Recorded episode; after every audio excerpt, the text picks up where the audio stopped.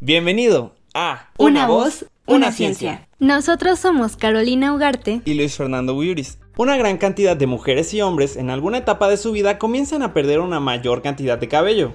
Algunos empiezan a los 20, otros a los 30 o a algunos les ocurre a los 40. Y hay otro grupo de personas suertudas que la pérdida del cabello no implica mucho problema porque cuentan con una gran cantidad de cabello. Pero, ¿por qué las personas pueden incrementar su pérdida de cabello? La caída de cabello tanto en hombres como en mujeres es normal, pero existen diversas causas que pueden incrementar la pérdida de cabello. Las causas pueden ser nutricionales, inflamatorias u hormonales. Las causas más comunes se encuentran relacionadas con cambios hormonales.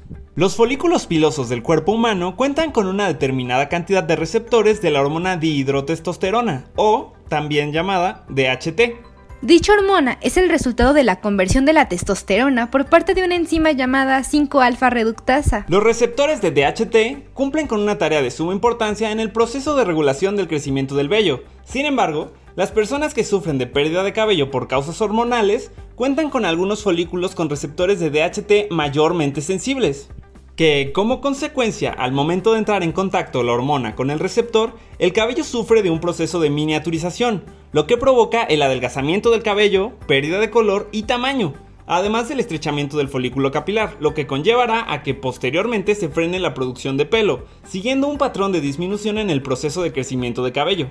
Este proceso de miniaturización en hombre ocurre alrededor de los 25 a 30 años aproximadamente, y en el caso de las mujeres después de la menopausia. Esto debido a que se disminuye la producción de estrógenos, que son las hormonas sexuales femeninas capaces de controlar la producción de testosterona en el cuerpo. Cabe mencionar que enfermedades como problemas tiroidales también generan un desequilibrio hormonal relacionado con la DHT y por ende con la caída de cabello. Pero, ¿Cómo se puede disminuir la pérdida de cabello por causas de hormonas? A. Mantener buenos niveles de testosterona o bloquear la transformación de testosterona en DHT puede ser muy útil. Ahora, ¿cómo se puede bloquear? Por medio del consumo de suplementos naturales, como por ejemplo el Pycium africanum, que sirve para bloquear el proceso de transformación de la testosterona a DHT por medio del bloqueo de la enzima 5-alfa reductasa. En relación con las causas nutricionales, la alimentación cumple un papel vital para evitar la pérdida de cabello. Pero, ¿por qué puede influir mi nutrición en la pérdida de cabello? La respuesta a esta pregunta es la conservación de nutrientes. Debemos de tomar en cuenta que el cuerpo trabaja de manera conjunta y prioriza ciertos sitios del organismo para poder mantenerse en condiciones óptimas. Lo que quiere decir es que antes de cubrir la cantidad de nutrientes requeridos por el cabello, se deben cumplir los requerimientos de otras partes del cuerpo. Las células del cabello son de las células más veloces en procesos de crecimiento y división. A medida que una célula trabaja más rápido, mayor cantidad de nutrientes consumirá. Entonces, si se cuenta con un déficit nutricional, se podrá observar claramente en el proceso de crecimiento de cabello. ¿Cómo se puede observar dicho déficit?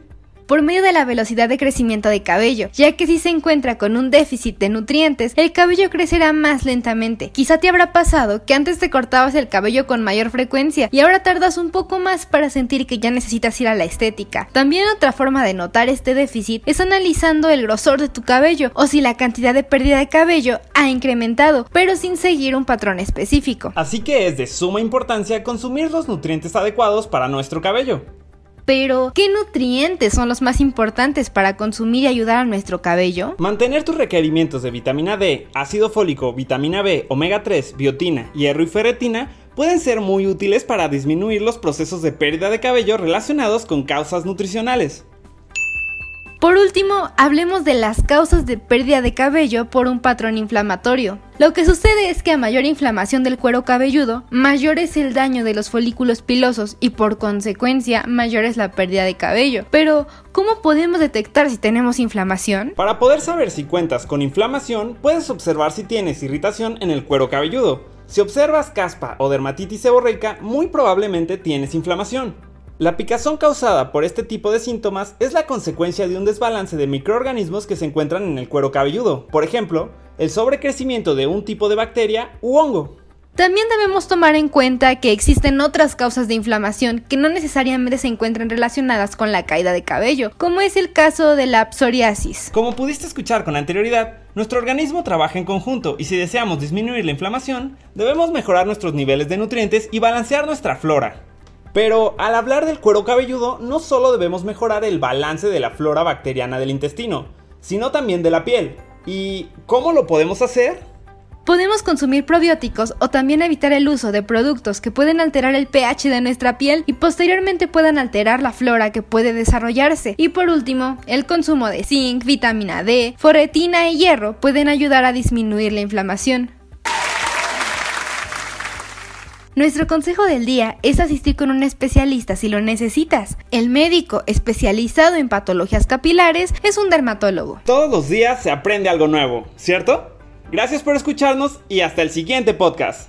Una, voz, una, ciencia.